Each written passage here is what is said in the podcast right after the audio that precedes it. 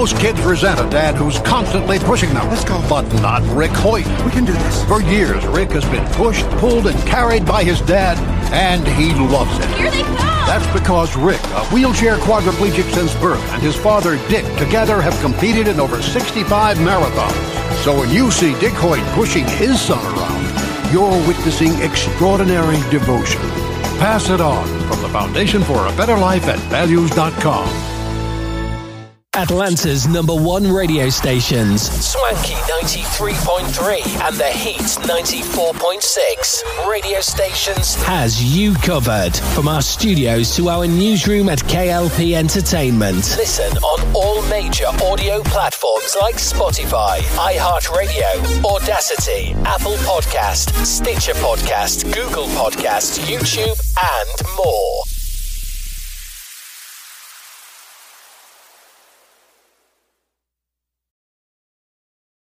A few words for a successful life. Always ask why. Why? Tell the truth all the time. Why? Write thank you notes. Eat right, sleep right, and exercise. If you don't like your job, change it. Why? Be creative every day. Take a fun trip. You don't always have to do things fast. These motivating thoughts from Randy Pausch's last lecture remind each of us to live our dreams. Can I go now? My dog wants to play. Oh, yeah, play with your dog. And with your kids. Motivation. Pass it on from the Foundation for a Better Life at values.com live from our newsrooms brings back our hit news network, SNN, with many news anchors like Arthur Brooks, Addison Hayden, and Beatrix Gemma. Brings you stories about the news worldwide. Tune in on Atlanta's number one stations, Swanky 93.3 and The Heat 94.6 radio stations. To get the latest news today, listen on all major audio platforms like Spotify, iHeartRadio, Audacity, Apple Podcast, Stitcher Podcast, Google Podcast, YouTube, and more.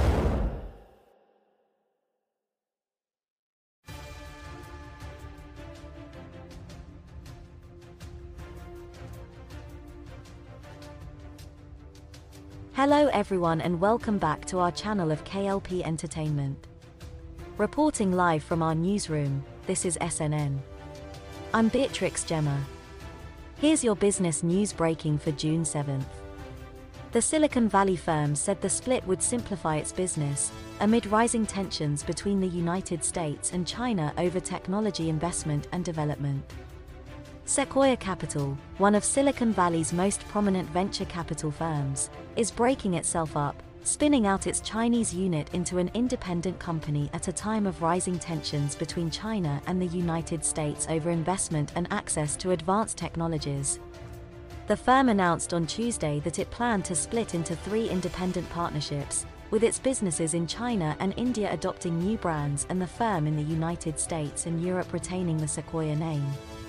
The firm's global footprint had become increasingly complex to manage, said a statement from Sequoia's managing partner Roelof Botha, the firm's China head, Neil Shen, and its India head, Shailendra Singh. In an interview, Mr. Botha said that Sequoia had evaluated whether a centralized model made sense over the years. The issue came to a head in the past couple of months, and it just became clear to us that the cost of holding it all together and background wasn't worth it, he said. Increasingly, we deal with portfolio conflicts across entities because founders really now have global ambitions, Mr. Botha said. And the brand confusion was just starting to chafe at everybody. Sequoia's China business will be called Hongshan. Sequoia's business in India and Southeast Asia will be called Peak 15 Partners. Sequoia has more than $53 billion in assets under management in the United States and Europe, $56 billion in China, and $9 billion in India and Southeast Asia. The firm's business in the United States and Europe has generated returns of more than $30 billion over the past five years, according to a person familiar with the fund's performance. Since it entered China, in 2005, Sequoia has played a prominent role in the rapid and lucrative rise of China's tech giants. Its notable investments include ByteDance, the owner of the video app TikTok, the fintech company Ant Group, and the fast fashion retailer Shein. The firm has invested in over a thousand companies in China, including in rising tech sectors such as electric vehicles and biotech. Mr. Shen, Sequoia's China head, sits on the board of ByteDance, a company that has drawn scrutiny as TikTok faces the ire of US lawmakers for its purported ties to China's government, with executives from the hugely popular app facing questions about whether it spied on Americans on behalf of Beijing. Lately, venture capital investors have grown wary of pouring money into China. Deal volume fell by half last year to about $69 billion, the lowest level in six years, according to PitchBook, a research firm. Not all of that can be tied to geopolitical tensions, with China's economy slowing sharply while under strict zero COVID restrictions until late last year. But doing business in China has become more complicated, particularly in sensitive industries like technology, as the United States and China compete for economic primacy. The United States has been weighing restrictions on investments into China, which has generated strong pushback from some major investors, and hesitations from some Biden administration officials who are concerned that overly broad measures could lead to unintended consequences.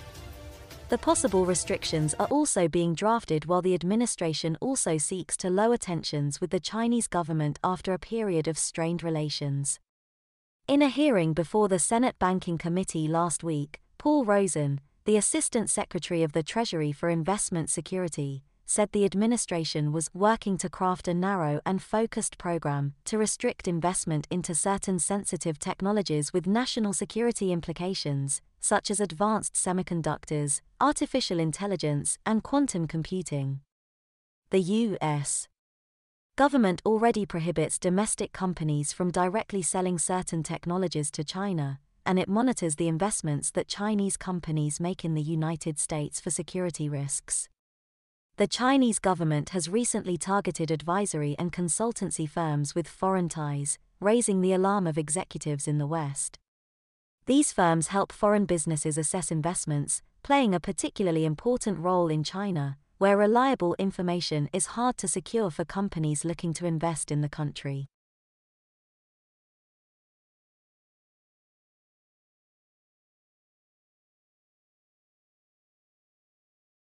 Huge breaking story.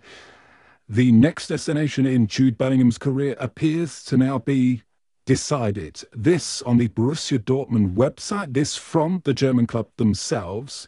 Uh, Jude Bellingham is close to moving from Borussia Dortmund to Real Madrid. This is today's mutual agreement in principle of the parties. The contractual details now have to be coordinated and completed. Uh, moreover, the realization of the transfer, the, the completion of the transfer, is still subject to the proper and timely processing in accordance with the provisions of the FIFA transfer matching system. And with the completion of this transfer, Real Madrid will pay Dortmund a fixed transfer compensation or transfer fee of 103 million euros. In addition, the payment of variable transfer fees, so I suppose add-ons, up to a maximum total amount of around 30% of the amount of the fixed transfer fee has been agreed. So 103 million euros, so that's uh, what, around 88, 89 million pounds, but with another 30% added on, so that'd be another 33, 34 million euros, and they're dependent on the achievement of certain sporting successes. So again, yes, performance-related add-ons by Real Madrid and or sporting success performances of the player at Real Madrid in the period of the next six seasons. So maybe that is an indication of the, the length of contract uh, for Jude Bellingham uh, to move from uh, the Westfalen Stadion to the, the Stadio Bernabeu. As a result, um, they go on to say they expect positive effect on key earnings figures in their financial year. And uh, yeah, so that is from Borussia Dortmund themselves saying that Jude Bellingham is close to moving from Dortmund to Real Madrid and uh, that uh, that's all you know still to be agreed. But the amount the transfer fee is set for is 103 million euros plus add-ons of a maximum of up to 30%, so another 33, 34 million euros. So Jude Bellingham linked heavily with Liverpool, linked heavily with Manchester United, linked heavily with a number of huge clubs over the continent. But it now seems his next destination is the Estadio Santiago Bernabeu and a move to Real Madrid. Much, much more on this to come here on Sky Sports News. It hurts. It's unbearable sometimes. There have been many, many times I've thought, I'm just quitting. There have been so many occasions when I've walked onto the and it has been unsafe because of the levels of staffing. You feel devalued, you feel a little bit worthless, you feel like you're not appreciated for what you do.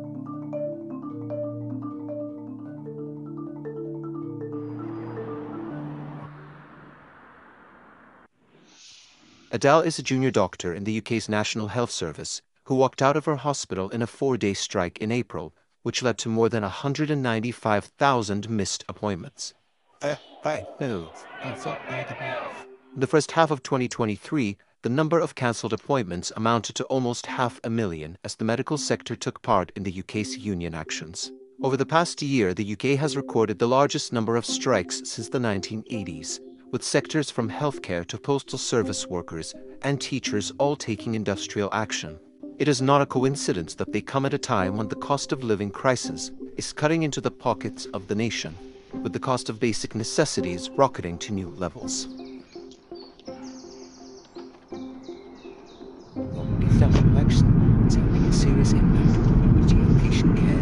Last week's strike by junior doctors caused the cancellation 200,000 operations and appointments. The only thing we can really do is strike, and the only cause we can really legitimately strike about is our pay, but it's sort of an indicator for loads of other stuff. Junior doctors are asking for a 35% pay increase.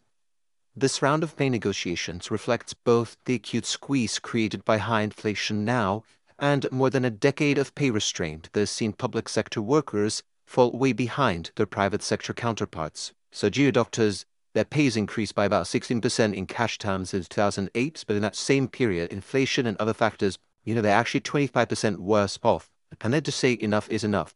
I've been a junior doctor for four years now. I'm doing a 10 month long contract in plastic surgery just to get the experience I need in order to try and make a successful application for my actual training post. My current job has a higher base salary, um, so it's about £40,000, but I never do night shifts the extra hours, the, the night shifts, they really do make up the bulk of our salaries. So when you factor all that together, I've actually taken a pretty decent pay cut. I will usually be scheduled to work with one of the consultants in the operating theatres. Within plastic surgery, there's loads of different things you could be doing. There's um, hand surgeries, you can do breast surgery, so it's a lot of cancer surgery. Plastic surgery includes burns, so you might be doing skin grafting, Plastic surgeons can do um, cleft lip and palate surgery. They can do head and neck surgery, which is largely taking um, tumours. At the moment, I'm on call. I started my on call shifts on Saturday, and I will go straight through until this Friday. And during those shifts, we then have to do trauma clinics. So the, there's an awful lot of strain within the NHS. And the more people are struggling, the more people are, are burning out. Since I've started work, it's not been uncommon to hear someone say that one of their colleagues has committed suicide. According to the British Medical Association, around 7 in 10 junior doctors surveyed say they always or frequently work in understaffed rotas, which may be placing patient and staff safety at risk. Around half of junior doctors described their desire to work in the NHS in the next year as low or very low. When you first move into a new house, all sorts of things spring up that you weren't expecting to pay for. When I started my new job, there was a mistake made with my pay, and it's taken five months to get that resolved. I've been consistently worrying about money, consistently in my overdraft. If any unexpected thing happens, you always feel just a, a heartbeat away from absolute disaster, to be honest. So when it comes to pay in NHS, the government says that it's set by these independent pay review bodies, which they say they can't really interfere with. These pay review bodies, they will gather evidence over the course of a year. They give their recommendation for maybe a 2, 3, 5% pay rise. And although, you know, these strikes are kind of directed at the government, the government is trying to, you know, take their hands out of it and say it's not really our, our deal. At the same time, um, we're getting a bit of an impasse right now. GA doctors are asking for what's called full pay restoration, which should be a 35% pay rise right now. The government is saying that it's completely unaffordable and unacceptable, and they have to lower that. You know, there are some things that you see at work or that you do at work that if you were to say them to a person who doesn't work in healthcare, they just wouldn't understand why you're upset. Hey, did you work last night? Yeah, yeah. So this is night three or four for me. So I'm, slightly delirious, but yes, I'm hey, we're, we're going to get through it. So I think pay is a, a a difficult issue. On bank holidays, the person in the hospital paid the least is the, the F1, so the junior doctor who's been a doctor for a year. So you get paid more in the hospital to clean toilets on a bank holiday. It hasn't been safe for, for many years, and I, I don't think that'll come as a shock to, to anyone.